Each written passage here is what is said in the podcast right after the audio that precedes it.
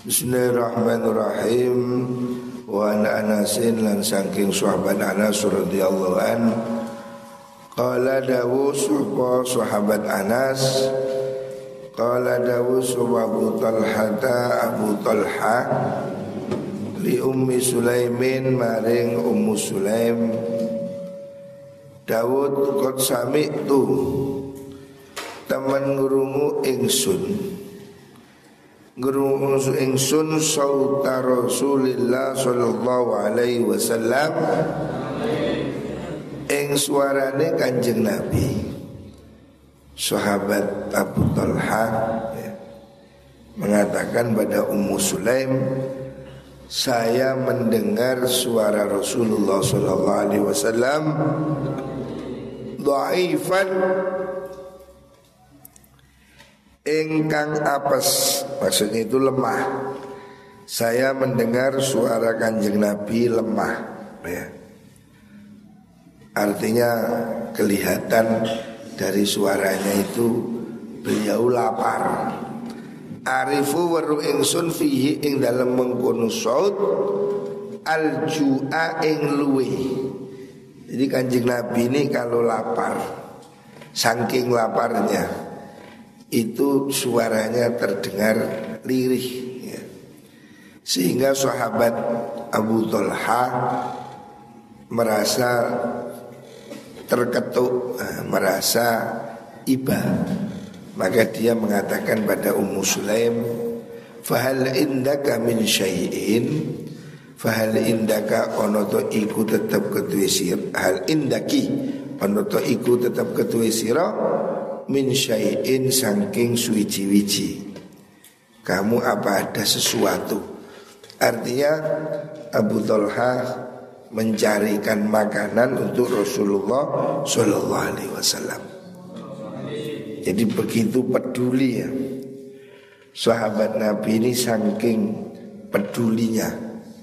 Mereka itu tidak tega.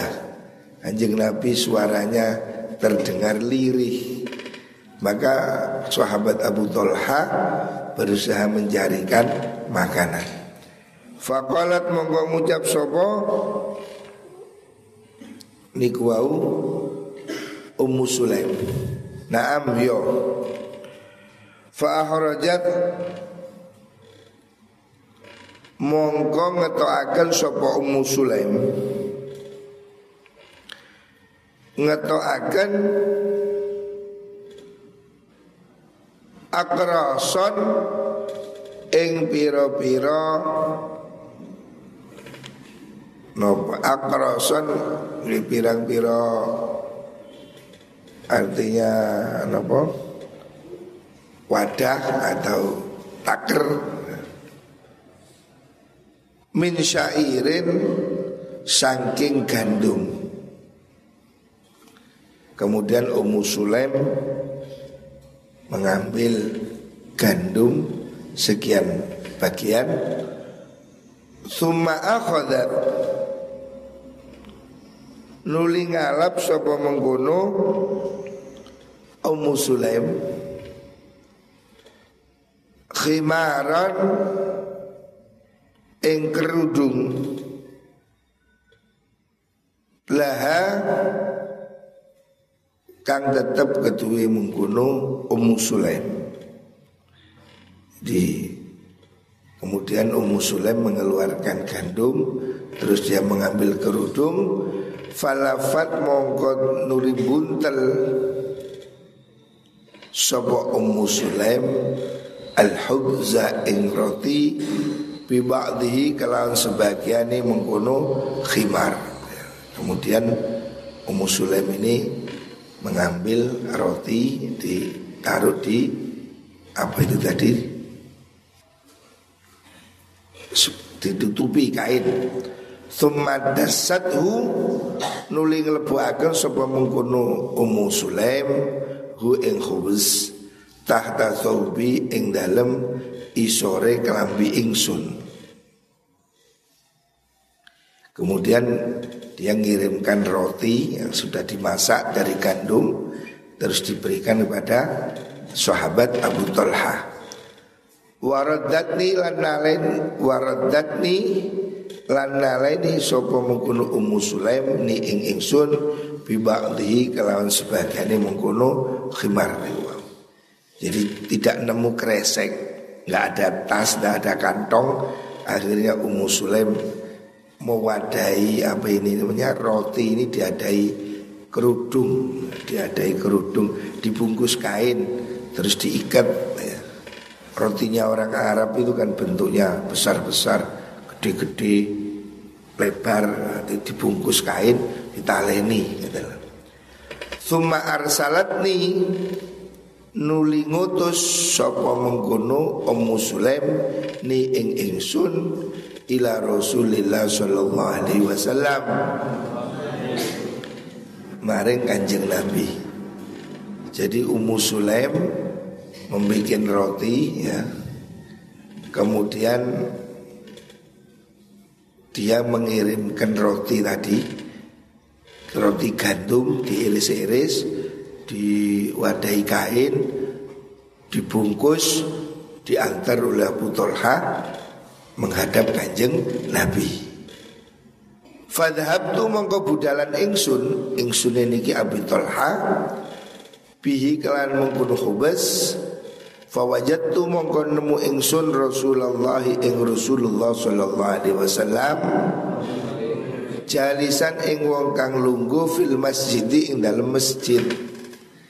Ketika Ummu Sulaim datang eh kok Ummu Sulaim? Abu Talha Abu Talha datang membawa roti yang dibikin oleh Ummu Sulaim dia menghadap kanjeng Nabi Nabi sedang duduk di masjid Wa ma'hulan iku ing dalam sertane Nabi an-nasu tai menungso. Ah, artinya kanjeng Nabi tidak sendiri. Kanjeng Nabi sedang beberapa sahabat bersamanya. Fa pundi wau. Fakum tu ngajak ingsun alaihim ing atase mengkono-mengkono sahabat. Faqala nuling ucap lima ring ingsun Sapa Rasulullah sallallahu alaihi wasallam? Arsalaka Abu Talha. Al arsalaka ngutus ka ing sapa Abu Talha. Abu Talha fakul ngucap ingsun na'am nggih Maksudnya Anas, sahabat Anas ini kan pelayan Nabi.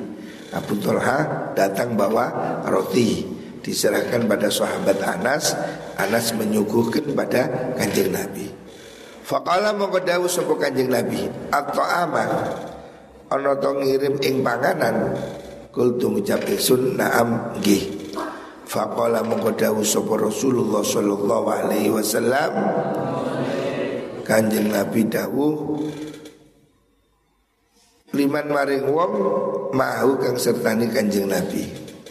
Kumu ngateko sira kabeh. Fantalaku mongko budalan sira kabeh. Wantolak tulan budalan ingsun Baina aidihim ing dalam ngersane Nas. Hatta jitu sehingga teko ingsun Aba Talha ing sahabat Abu Talha. Fa ahbar tu mongko ale habar ingsun hu ing Abu Talha.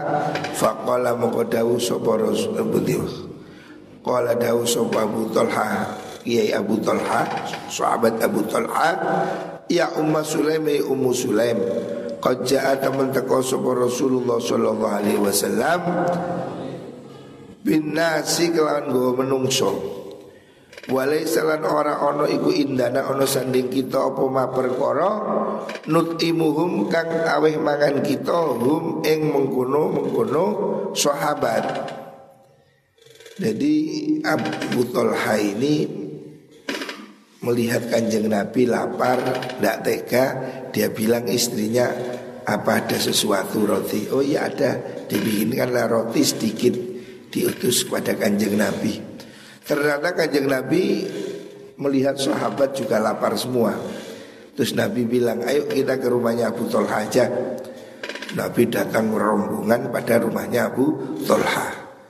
Ketika sampai di sana, Abu Tolha bingung, loh Nabi kok membawa teman banyak. Kita tidak punya makanan cuma roti sedikit tadi itu. Had fantalaka Faqalat ucap sapa Ummu Sulaim Allah di Allah wa Rasulullah Rasul Allah iku a'lamu weruh sapa luwih weruh sapa Kanjeng Nabi. Ummu Sulaim tapi tidak grogi. Ketika suaminya Abu Talha bingung Nabi kok datang bawa teman Istrinya bilang ya sudah terserah Gusti Allah ya.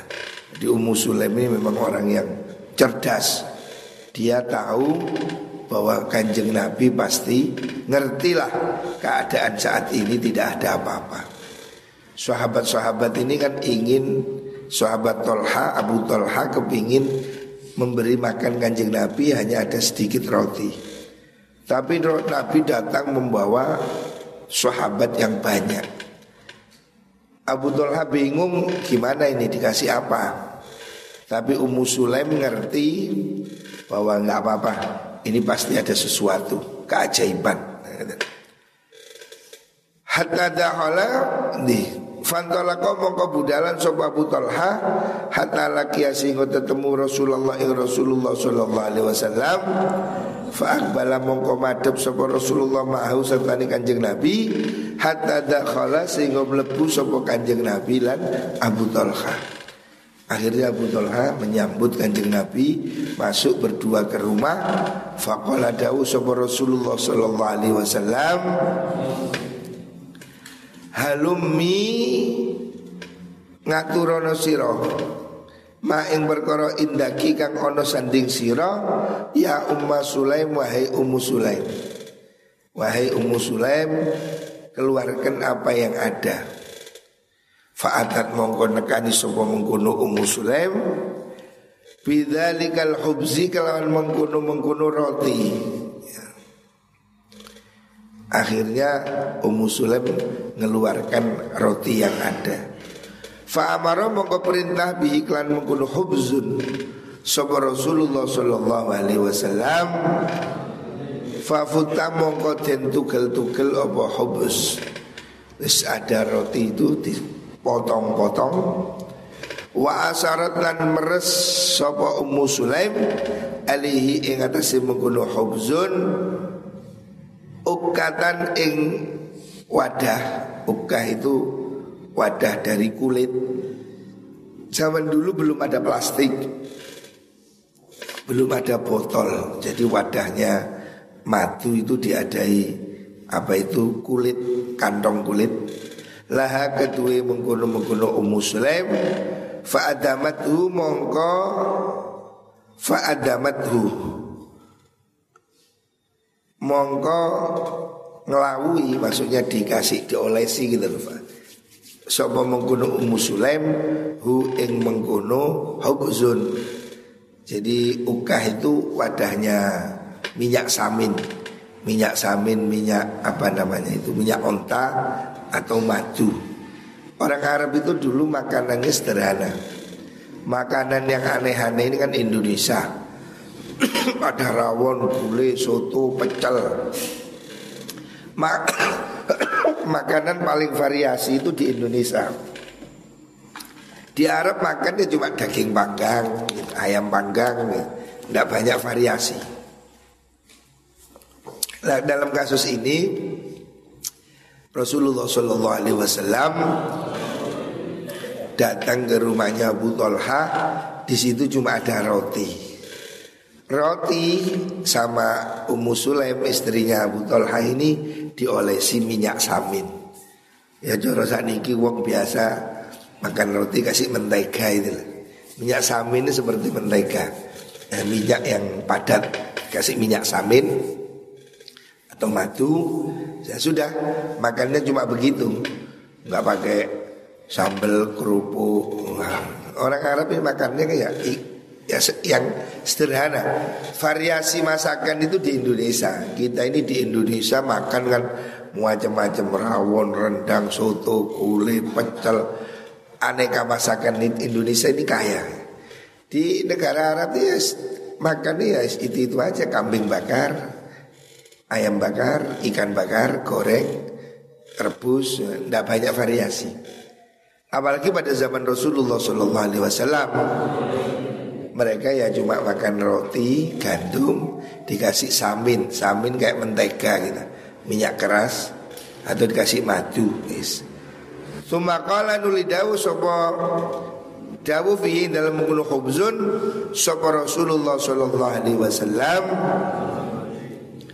Ma ing perkara akan kersa sapa Allah Allah ayakula ing yen to dawuh sapa Kanjeng Nabi.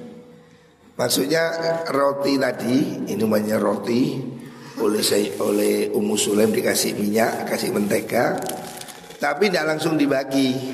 Roti ini didoakan dulu oleh kanjeng Nabi. Ya. Summa qala fihi ini maksudnya Nabi ndungani di sini. Rotinya ini dibacakan doa. Ya. Jadi doa ini penting. Ini makanan sedikit, tapi karena didoai jadi berkah. Makanya kata makan ini jangan lupa berdoa. Makanannya Ummu Sulaim ini cuma sedikit. Nabi ngajak teman banyak. Terus Nabi bilang jangan khawatir, mana rotinya? Rotinya disiap, dipotong-potong, rotinya didoain sama kanjeng Nabi, didoain. Habis didoain, Dah taruh wadah Nabi manggil 10 orang ayo 10 orang masuk ambil uangan Sudah keluar Ini nggak habis-habis.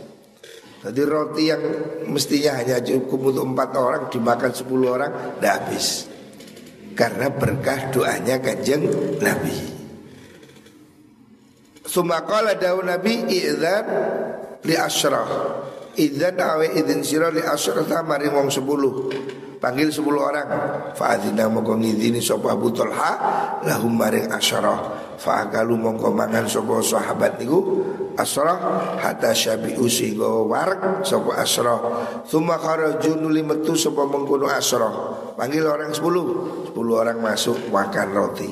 Warak keluar. Panggil lagi 10 Panggil lagi 10 Jadi makanan yang telah didoakan kanjeng Nabi Itu tidak bisa habis karena ini mukjizat dari kanjeng Nabi.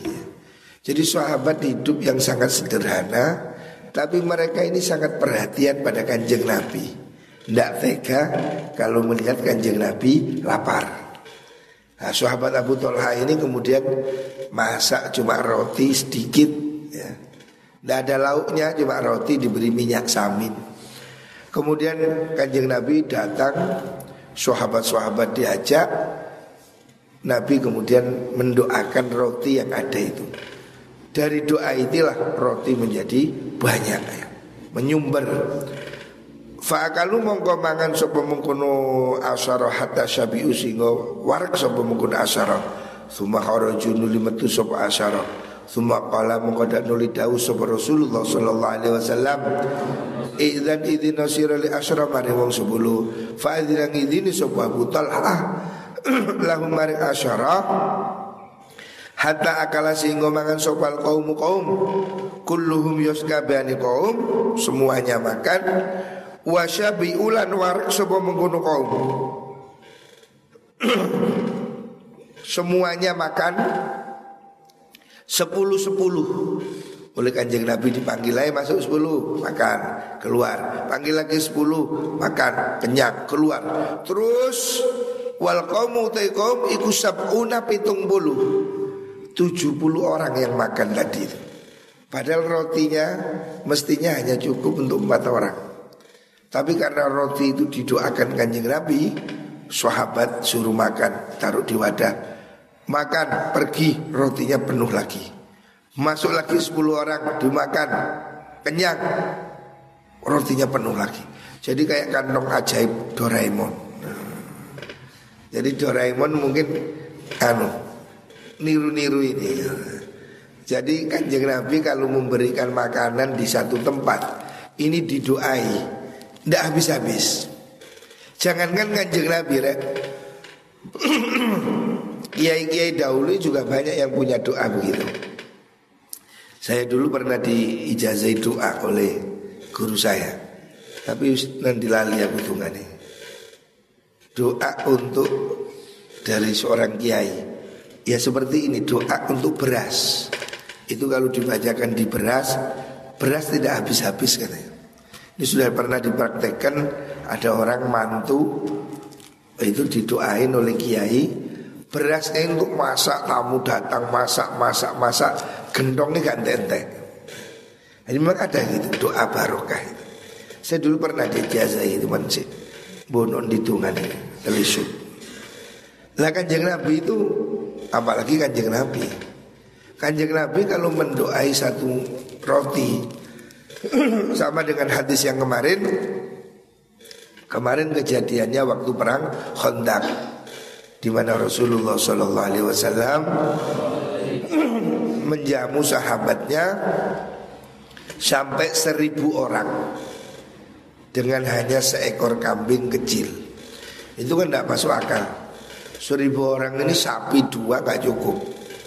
Tapi nyatanya Nabi menjamu seribu orang hanya dengan kambing kecil. Ya karena seperti ini kambing sakundil gule diciduk nanti ente sampai seribu orang makan semua. Itulah mukjizat kanjeng Nabi. Hadis yang ini juga begitu. Rasulullah Shallallahu Alaihi Wasallam mendatangi rumahnya sahabat Abu Talha, kemudian kanjeng Nabi mendoakan. Kanjeng Nabi mendoakan roti yang ada di situ. Sampai 70 orang makan tidak kurang. Ini loh barokah. Kita ini harus percaya barokah. Sedikit kalau barokah insya Allah menjadi besar Menjadi cukup ya Jadi ya kayak guru-guru madrasah nih Contoh saniki Guru madrasah itu sih bayarannya? Kadang saya melihatnya nggak mentolo. Guru madrasah bayarannya 300 ribu 500 ribu. Tapi kok cukup? Ya itulah Pak. Barokah. Sementara ada pegawai negeri gajinya 5 juta, 7 juta Gak cukup. Kredit yang kono-kono Kredit, dit, dit, dit, sepeda kredit, rumah kredit, kredit Ya itulah Rezeki itu kalau barokah Sedikit pun cukup ya. Ini penting Barokah ini penting, penting ya Maka kita harus minta supaya diberi barokah ya. Allahumma barik lana fima rozaqtana. Ya Allah berkahi rezeki kami. Kalau rezeki ini barokah walaupun sedikit tapi cukup itu berkah. Ya contohnya Rasulullah Shallallahu Alaihi Wasallam kanjeng Nabi mendoakan berkah. Makanan di rumah Abu Talha hanya roti beberapa iris. Tapi didoakan oleh kanjeng Nabi berkah 70 orang makan kenyang tidak habis ya.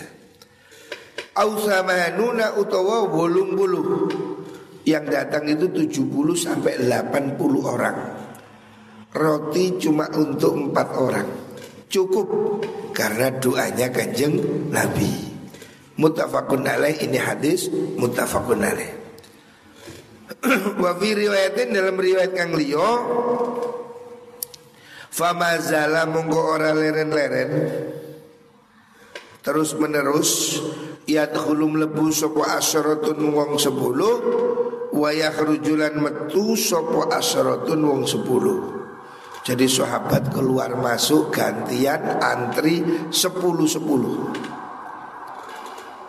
Ini Walam yabqalan ora tetep.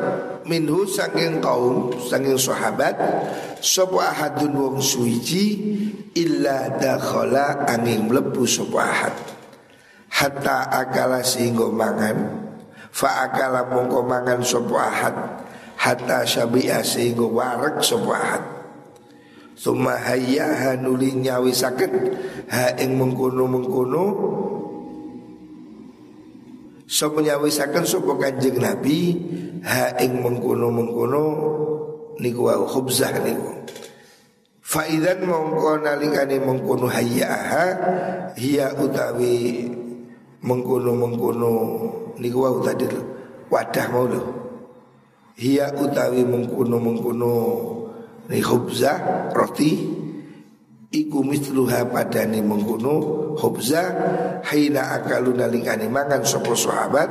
Minha sanging mengkuno uh, Pokore roti nih Hubza tadi.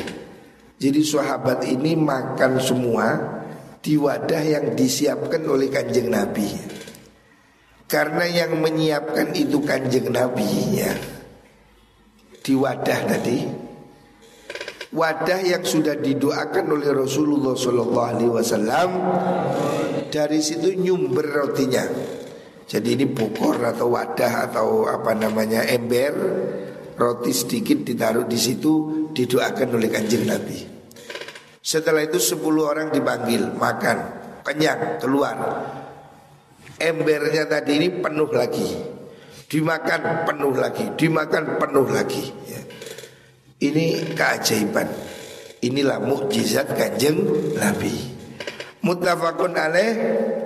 Hadis sahih muttafaqun alaih. Ya. dari sini kita bisa mempelajari betapa perhatian sahabat Nabi pada kanjeng Nabi. Bahwasanya sahabat Nabi itu orang yang sangat-sangat setia. Melihat kanjeng Nabi lapar tidak tega sehingga mereka mencarikan makanan. Kanjeng Nabi tidak minta, kanjeng Nabi memang dia siap seperti itu. Kemudian sahabat-sahabat datang berusaha mengajak makan. Ya makanan yang ada pada saat itu sangat sedikit ya. Makanan yang ada sangat terbatas.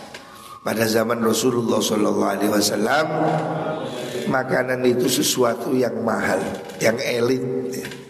Makanya beberapa hal di dalam Islam itu tebusannya pakai makanan.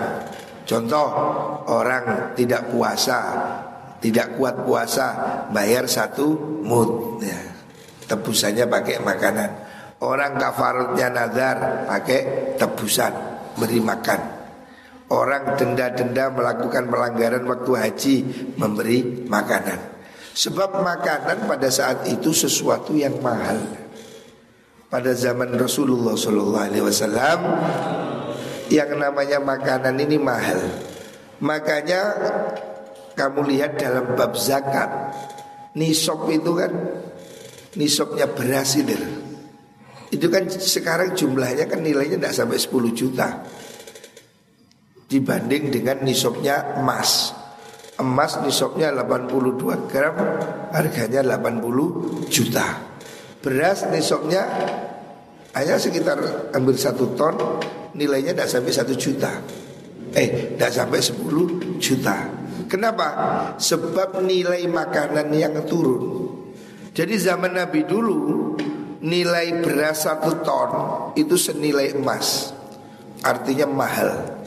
Pada zaman Nabi makanan itu sesuatu yang mahal. Tetapi hari ini nilainya makanan sudah murah Makanya sekarang orang didenda bayar 6 mut. Ya titik. 6 mut cuma berapa? 8 mut. Satu hari satu mut. Sedikit sekali. Kafarahnya orang jima bulan Ramadan. Puasa dua bulan berturut-turut. Kalau nggak bisa memberi makan 60 orang miskin. Enteng 60 orang miskin dengan satu mut cuma berapa Sebab nilai makanan hari ini sudah murah Hari ini kita beras cuma berapa? 10 ribu lah Zaman dulu beras itu mahal Makanya nisab itu kan batas kekayaan Nisabnya beras itu dulu setara dengan nisabnya emas Artinya orang punya beras satu nisab itu kaya. Hari ini orang punya beras satu nisab ya tidak kaya cuma 10 juta. Kalau emas lumayan lah 80 juta. Artinya pada zaman kanjeng Nabi dulu ya, pada zaman Rasulullah Shallallahu Alaihi Wasallam harga makanan itu mahal. Makanya riwayat-riwayat itu sering menunjukkan sahabat lapar, kanjeng Nabi lapar. Sehingga Al-Quran mengatakan wa yu'thiruna ala anfusihim walau kana bihim. Jadi soal lapar mereka itu mendahulukan yang lain. Padahal lapar ini kebutuhan penting ya. Orang kalau sudah lapar dia kan gak bisa lapar-lapar ya. Kalau orang itu tidak punya uang yang penting kenyang, beres. Tapi kalau sudah lapar, gak iso lapo-lapo, bal-balan gak iso, melaku-melaku wis gak iso lapo-lapo. Lapar ini sesuatu yang sangat menyedihkan. Lah itu terjadi pada zaman kanjeng Nabi. Di mana orang-orang pada zaman itu sangat lapar. Tetapi memang kondisinya saat itu ekonomi sedang sulit. Hari ini alhamdulillah ekonomi sudah baik.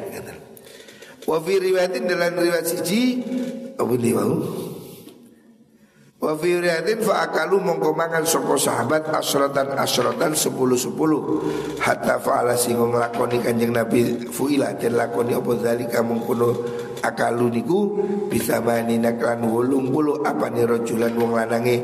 Summa akala nuli mangan sapa Nabi sallallahu alaihi wasallam. Ba'da zalika sausi mengkono sahabat. Wa ahlul baiti lan ahli keluarga. Maksudnya keluarga tuan rumah Wa tarakulan ninggal sapa mengkono mengkono ahlul bait suron ing turahan panganan. Ini contoh ya adab perhatikan. Sahabat Ummu Sulaim eh, Sahabat Ummu Sulaim dan suaminya Abu Talha itu tidak makan dulu menunggu tamunya makan. Nah, ini ini adab ya. Hendaknya kita itu ngalai Yang dayo. Ojo kok pangan si dayo kok kayak cekeri Ini termasuk kesunahan. Hendaknya tuan rumah makan paling akhir. Hendaknya kita ini ngalah ya. Orang yang punya makanan Hendaknya dia makannya setelah tamu dalam kasus ini Abu Talha dan Ummu Sulaim menyiapkan makanan terus didoai kanjeng Nabi sahabat suruh makan dulu. Semua sahabat 80 orang sudah kenyang baru kanjeng Nabi makan. Betapa mulia akhlak Rasulullah Wasallam. Beliau makan setelah sahabat. Ya bayangkan Padahal beliau itu orang yang mulia. Kanjeng Nabi makan itu ngalah. Orang lain sahabat dulu disuruh makan Sisanya baru dimakan oleh kanjeng Nabi. Ini kamu bisa bayangkan ya. Bagaimana mulia akhlak Rasulullah. Kanjeng Nabi lapar. Tapi kanjeng Nabi tidak mau makan dahulu Kanjeng Nabi makan setelah sahabat.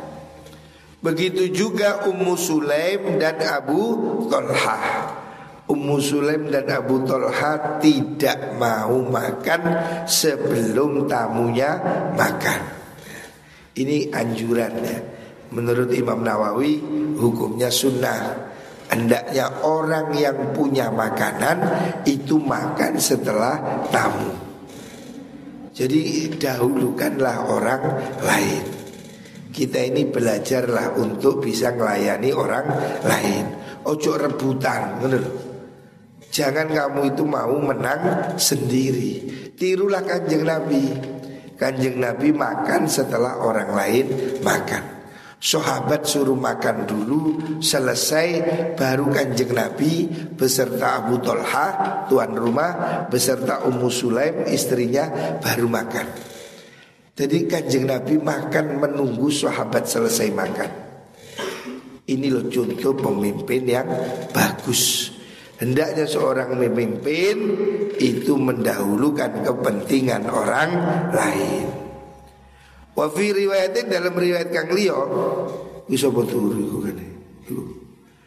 Wa riwayatin an Anas qala jitu teko ingsun Rasulullah ing Rasulullah sallallahu alaihi wasallam yauman ing dalam siji dina fa wajadtu mongko nemu ingsun duwe Kanjeng Nabi jalisan ing wong kang lungguh ma ashabi serta pira sahabat Nabi yuhaditsuhum cerita sapa sapa Kanjeng Nabi hum ing sahabat Waqat asobalan teman-teman belebet naleni Sopo kanjeng Nabi batnahu ing wetenge kanjeng Nabi Bi sobatin kelawan belebet Fakul tunung ngucap ingsun li ba'di ashabi.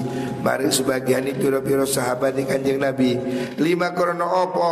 Asoba belebet naleni Sopo Rasulullah sallallahu alaihi wasallam batnahu ing madarane wetenge Kanjeng Nabi Faqalu dawu sapa sahabat minal ju'i saking luwe. Fadhabtu mongko budalan ingsun ila Abi Talha maring sahabat Abi Talha wa huwa halut Zauja iku zauju Ummi Sulaim bujuni Ummu Sulaim binti Milhan. Fakul ngucap ingsun ya abata wahai bapak ingsun qad itu temen ningali ingsun ningali Rasulullah ing Rasulullah sallallahu alaihi wasallam. Asaba halim melebet melebet iku naleni sapa kanjeng Nabi batnahu ing wetenge kanjeng Nabi. Bi isabatin kelawan belebet ya redaksi hadis yang lain. Kalau yang tadi redaksinya uh, Imam Bukhari yang melihat Nabi lapar itu Abu Talha kalau dalam riwayat yang ini Anas Anas melihat kanjeng Nabi perutnya diikat terus tanya sama sahabat Anas ini kan anak kecil Kenapa Nabi kok perutnya ditaleni? Oh itu kelaparan. Akhirnya Anas datang kepada Abu Talha. Abu Talha kanjeng Nabi lapar. Kanjeng Nabi perutnya diikat saking laparnya. Terus kemudian Abu Talha mencarikan makanan. Fadhala mongko mlebu sapa Abu Talha ala ummi seibu ingsun Ummu Sulaim. Faqala mongko ngucap sapa Abu Talha hal min syai'in on iku saking suci-wici qalat ngucap sapa Ummu Sulaim na'am yo indi ku saking ingsun kisrun kisarun utawi remuan Piro-piro remuan Min hubzin saking roti Wa tamaratun lan piro-piro kurma. Fa in ja'ana lamun takona ing kita sapa rajulu sapa Rasulullah sallallahu alaihi wasallam. Wahdahu halisu iji dengan kanjeng Nabi asba'nahu mongko markaken mengenyangkan kita hu kanjeng Nabi. Akhirnya Abu Talha bilang istrinya Ummu Sulaim kamu punya apa? Saya punya roti remuan keripilan. Kalau dimakan satu orang cukup, hanya cukup untuk kanjeng Nabi. Faida jaa wa ja'ala namun teko sapa akhir wong liya ma'ahu sertane Nabi qalla mongko titik apa mengkuno apa mengkuno hubzun anhum saking sahabat kaum. Wa dzakara lan nutur sapa sahabat Anas tamamal hadis ing sempurnane hadis ya. Jadi ini uh, hadis yang terakhir dari bab zuhud ya. Betapa sederhana kehidupan Rasulullah Sallallahu Alaihi Wasallam dan betapa peduli para sahabat Nabi pada kanjeng Nabi. Dan Rasulullah Sallallahu Alaihi Wasallam mempunyai mukjizat doa yang luar biasa bahwa makanan yang cukup satu orang. Kalau redaksi yang hadis terakhir ini Ummu Sulaim cuma punya remuan roti cukup satu orang. Kalau dimakan dua orang tidak cukup. Tapi Nabi datang membawa 80 orang. Mukjizat. Roti yang cuma sak piring cukup satu orang didoakan kanjeng Nabi cukup untuk dimakan 80 orang. Tapi dari sini kita mesti ambil satu catatan ya, bukan berarti kita semua harus miskin ya.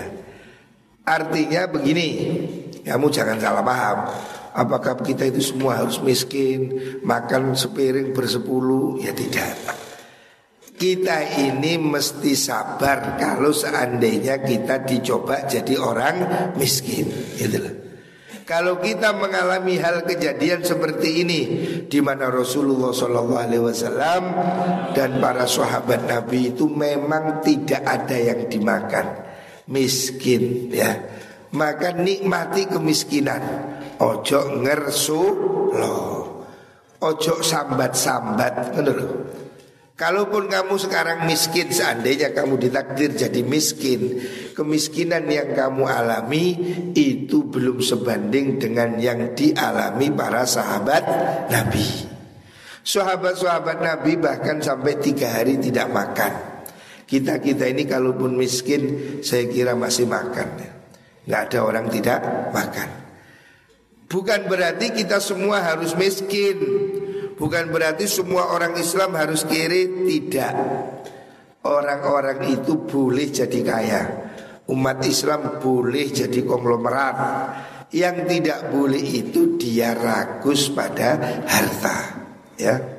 Jadi kaya itu tidak jelek. Makan kenyang boleh asal jangan berlebihan. Kenapa kok Nabi memberi contoh kehidupan yang begini melarat sederhana? Ini supaya jadi rem. Kita jangan hidup berlebihan. Ingatlah kehidupan kanjeng Nabi. Itu loh. Jadi intinya di situ.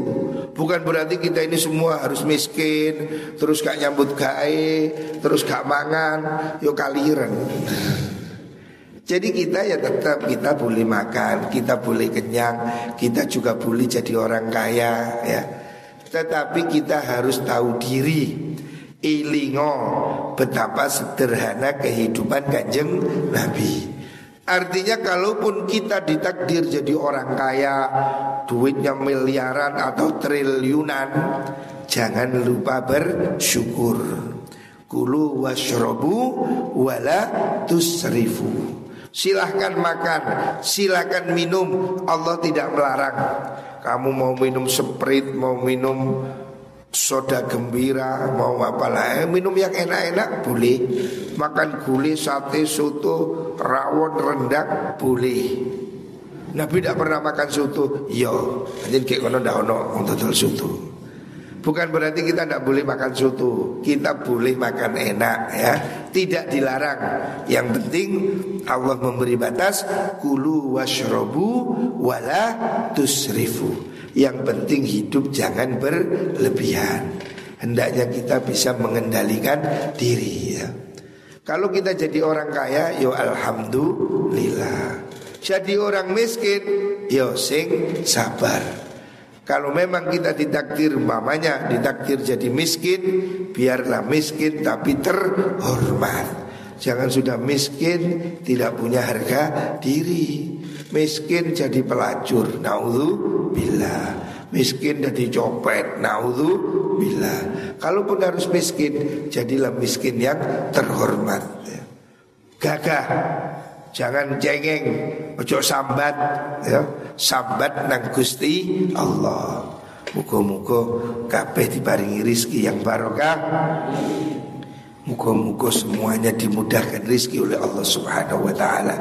Amin Allahumma amin.